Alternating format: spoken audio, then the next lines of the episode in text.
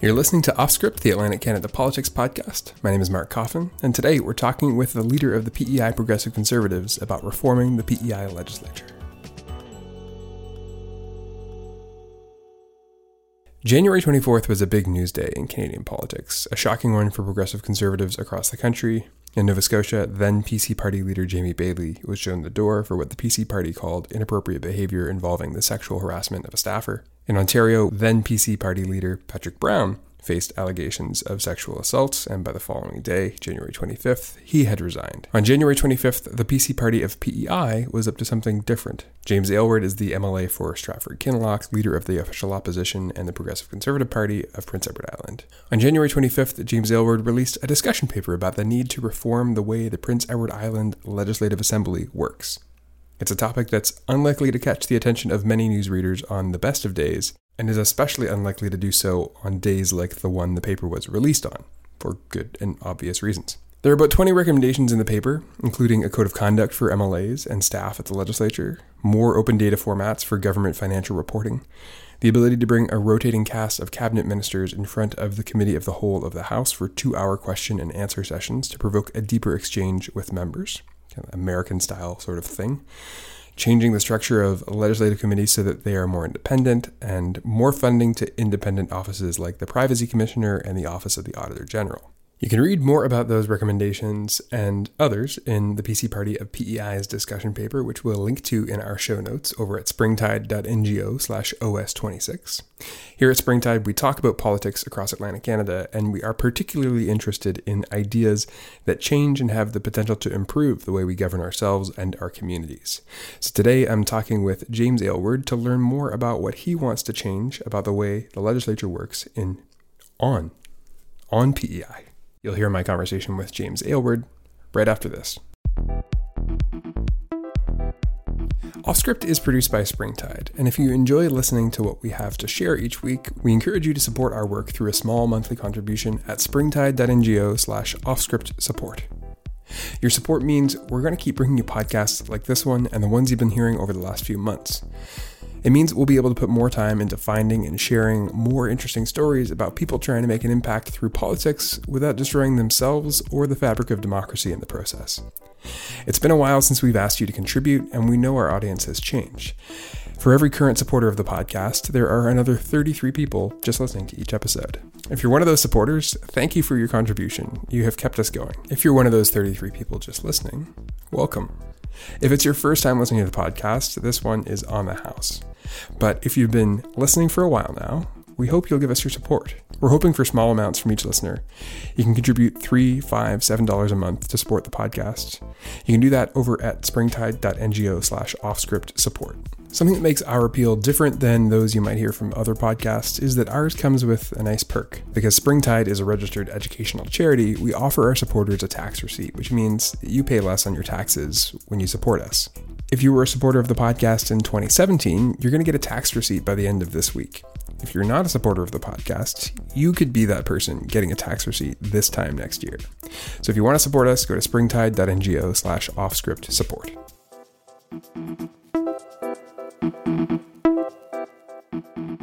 Mr. Aylward, what problem is it that you're trying to solve with these reforms? Well, well, Mark, uh, I guess what I'm trying to do is is to engage the public because I, I feel very strongly that the uh, Legislative Assembly, uh, not only here in this province but every province across Canada, uh, mm. belongs to the public, and um, in in some in some ways, uh, some of the rules and and uh, the way the Legislative Assembly runs, uh, I feel are somewhat outdated. Um, and I'm of the opinion that uh, the the rules and and uh, the structure, the way it's established, shouldn't be just uh, dictated or, or decided uh, by whether it's all 27 MLAs debating in the legislature or smaller rules committee making the decisions. I think that uh, the public should should have their input heard this is an issue that we care about here at Springtide and something we talked about a fair bit on the podcast in the past uh, around uh, what happens in the Nova Scotia legislature. And it's not always easy to get people excited about talking about rules and procedure. How has the response been uh, to what people have been, uh, what have people been been sharing with you? I guess inside and and outside the the legislature, because in our experience, it's it's tough to get uh, sometimes even politicians excited about this stuff. Yeah, well, I, I mean, we we we have uh, uh, a variety of discussion papers that we're going to be uh, um, putting out there for for discussion. This just happens to be the first one that we put out, and I mean, I, mm. I hmm. knew it wasn't going to be a, a burning uh, a burning issue in, in the hearts and minds of uh, of everyone here on PEI, but but certainly there are people that are that are passionate about politics, passionate about uh, how uh, how government and opposition uh, works uh, or doesn't work for that matter uh, in the representation and developing uh, laws uh, here in our province. So um, I feel that any any uh, input that we receive um, should be should be reviewed and, and looked at. So I, I welcome public engagement, uh, however limited or however expansive that it may be.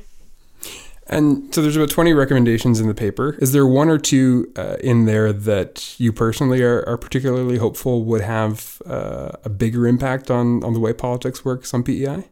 Hard to pin it down on just one, uh, one or two, but um, I'd, I'd, have to say probably one of the areas that I'd, I'd really like to see is around uh, the schedule of the Legislative Assembly. Right now, there's there's some discussion around eliminating the, the evening sittings uh, to make the um, legislative assembly to make it more um, more uh, I guess uh, open for for uh, the female population to uh, to put their name forward um, to to run.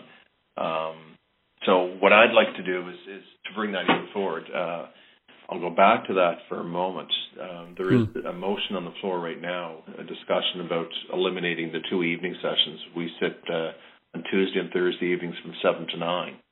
And uh, there's a, a group, uh, a coalition for, for women in government.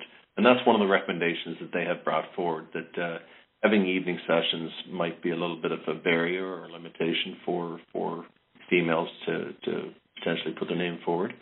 Hmm. Um, my my thinking on it, it's again, it's the people's house, um, and that uh, as an example, we had a private members bill this this past session uh, around uh, PTSD for first responders, and um, as opposition time, we had one of the evening sessions, and the gallery was literally filled with uh, first responders, where they were they were fire fire um, uh, volunteer firefighters, uh, EM. Mm-hmm the, the, those type of people. And if if we had have debated that uh, that private members bill during the day, then they, they wouldn't have been able to access and, and to come into the legislative assembly to actually listen and witness the debate.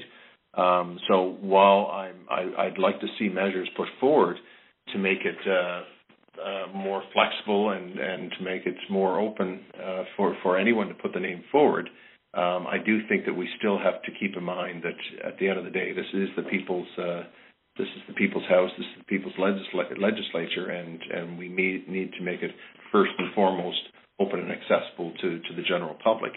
Um, so that's why I have also brought forward the idea around possibly having a, a set schedule, set number of weeks for, for the House to sit. Right. That, a bit more predictable. Yeah, exactly, predictable. Because then, I mean, if you're, and I completely empathize, if if, if you're raising um, um, a young family, um, and you need to obviously have a, a life work balance. Um, mm-hmm. If there's a, a set established schedule, then you can plan your life uh, accordingly. Um, it wasn't that long ago that uh, the Legislative Assembly only had one sitting, and then uh, when when Pat Binns, the uh, former Progressive Conservative Premier, was in power, he actually brought in a fall sitting. Um, and typically, the fall sitting is where the, the capital uh, budget comes in and, and is debated. And the spring session, spring sitting, is where the uh, the operating budget comes in. But what we find is the unpredictability of how long the House is going to uh, um, to sit uh, depends a lot on what legislation is coming in, and and we are finding as as particularly opposition members uh, gain more experience and, and knowledge around um, the, the different portfolios that they're critic uh, uh, for or shadow critic for. Um, they're developing uh, a lot more intense uh, debate and questioning around, uh, particularly around the budgets and, and mm-hmm. maybe some of the government bills that are coming in. So now we have. Um, I'll use this past fall for an example. We had some fairly extensive legislation that was being debated, whether it was uh, Lobbyist Act, Whistleblowers Act, the Water Act, and things like that Mm-hmm. Time we were trying to uh, work our way through the capital budget. So you would have um, uh, whether it's deputy ministers or senior bureaucrats coming in, sitting in the gallery, waiting for that piece of legislation or, or their, their department uh, capital budget to come on the floor. And quite often, some of these people would sit there for two or three days and not actually be called right. the yeah. So one of the things that that I'm throwing out there for discussion is okay. Well, maybe we need to look at three separate sessions. Um, the spring session would still be for the operating budget, and, and we would go through that uh, in a very uh, rigorous manner. The fall session um, would be focused mainly on the capital budget, and then uh, we could have uh, a winter session um, where we would actually debate legislation.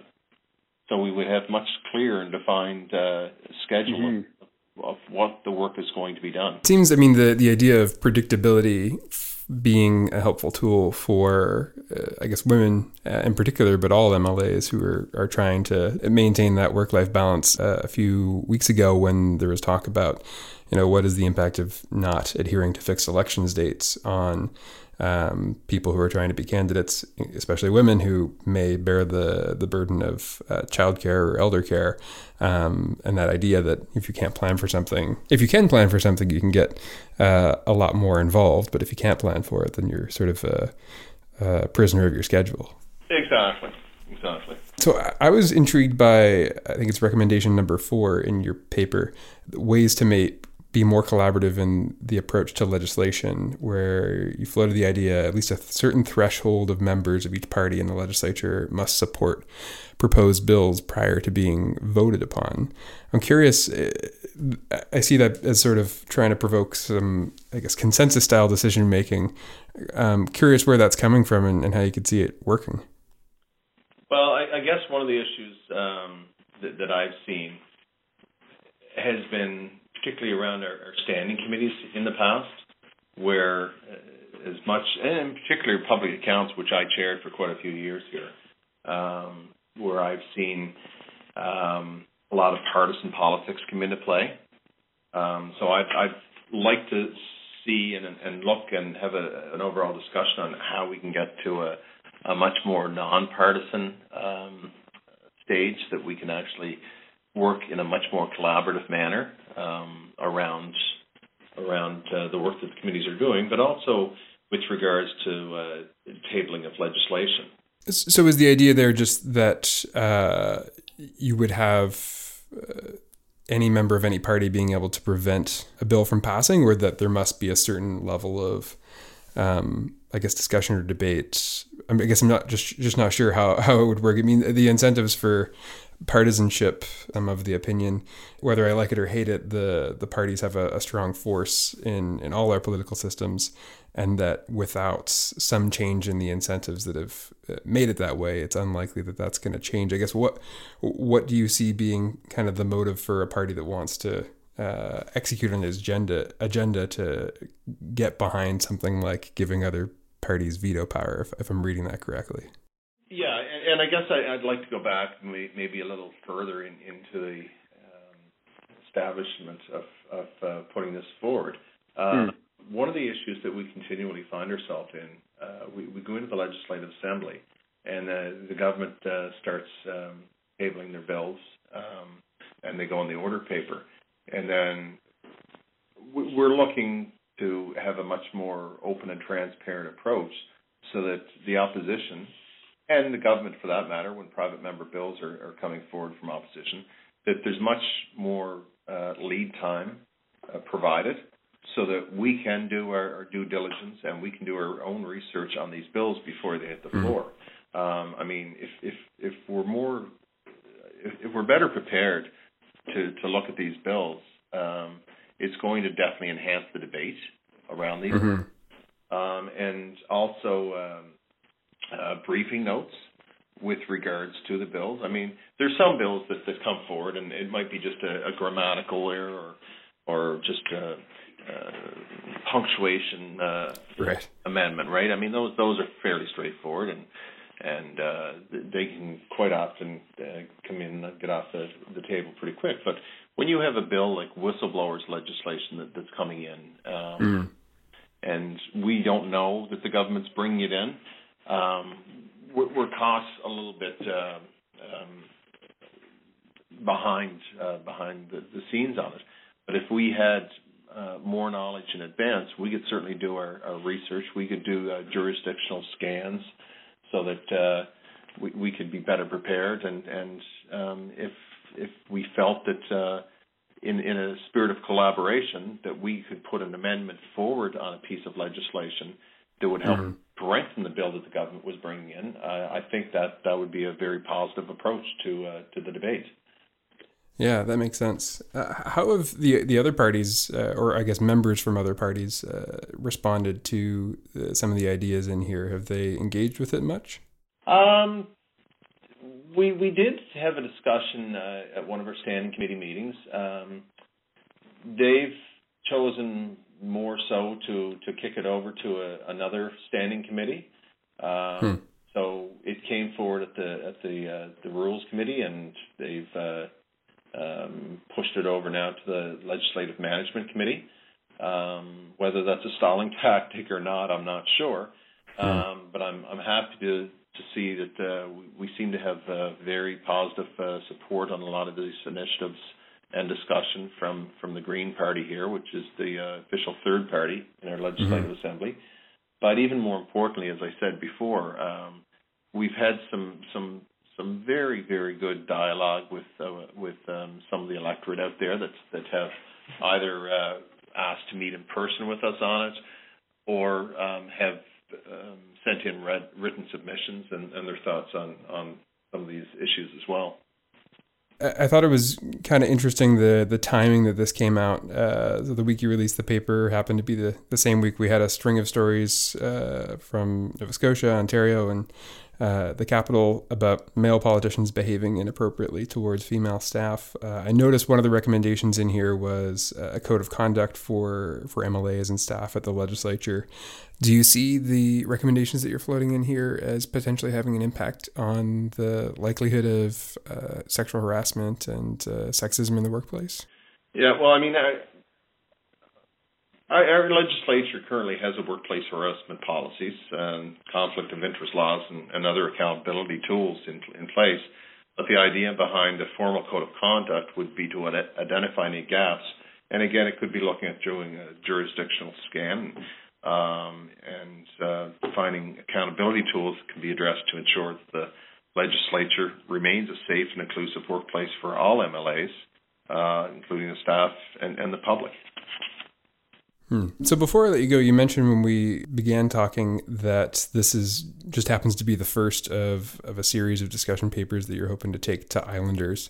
Um, it's not something we see a lot of uh, anymore. The idea, you know, it's if you look at a, a lot of party platforms, you know, across the board, the the promises can be pretty specific and, and short and not necessarily you don't see a lot of the reasoning which you see in uh, in your discussion paper. There's a bit of a, a context piece. Uh, why for this and, and for the other issues that you're you're saying are coming forward uh, in in the near future? Um, I guess w- why is it important and, and to, to take this approach to, to policy development? Uh, well I to be honest, when I ran for the uh, the leadership of the Progressive Conservative Party here in PEI this past summer, um, I was hearing continually from from Islanders saying that you know what they they just there was a lot of uh, skepticism uh, with regards to to how politics is done now because they've they've been hearing these buzzwords about openness and transparency and we're we're different we're going to do things differently but they really haven't seen any change um, mm. They still see a, a, government that does budget consultations um, in um, undisclosed locations. You have to apply to uh, to actually go present at a, at a um, budget uh, consultation, pre-budget consultation. Mm. we have advisory committees that have been set up that uh, that aren't really freely allowed to, to put their thoughts forward. They're given an agenda by by the department or by the government when they go into the meeting, and this is what you're going to discuss today, and and and don't bring up any new business. Um, mm-hmm. So part of part of my platform, running for the leadership of the Progressive Conservative Party, was to actually bring government back to the people, was to show that there is a way to be truly open and transparent, And before policy and platform is developed by a political party, we want the input. We want to hear from, from islanders, and not just our party members. We want to hear from islanders because th- there are very serious issues um, that, that not only in our province but many provinces, but of course I'm focusing here on PEI, mm-hmm. that we need to hear founders on so that we can develop policies that are going to um, best reflect um, the thoughts and the opinions uh, of, of, of our electorate. James Aylward, I appreciate you taking the time to walk us through some of your approach, and best of luck to you in the months ahead. All right. Thanks very much, Mark. I really appreciate the opportunity.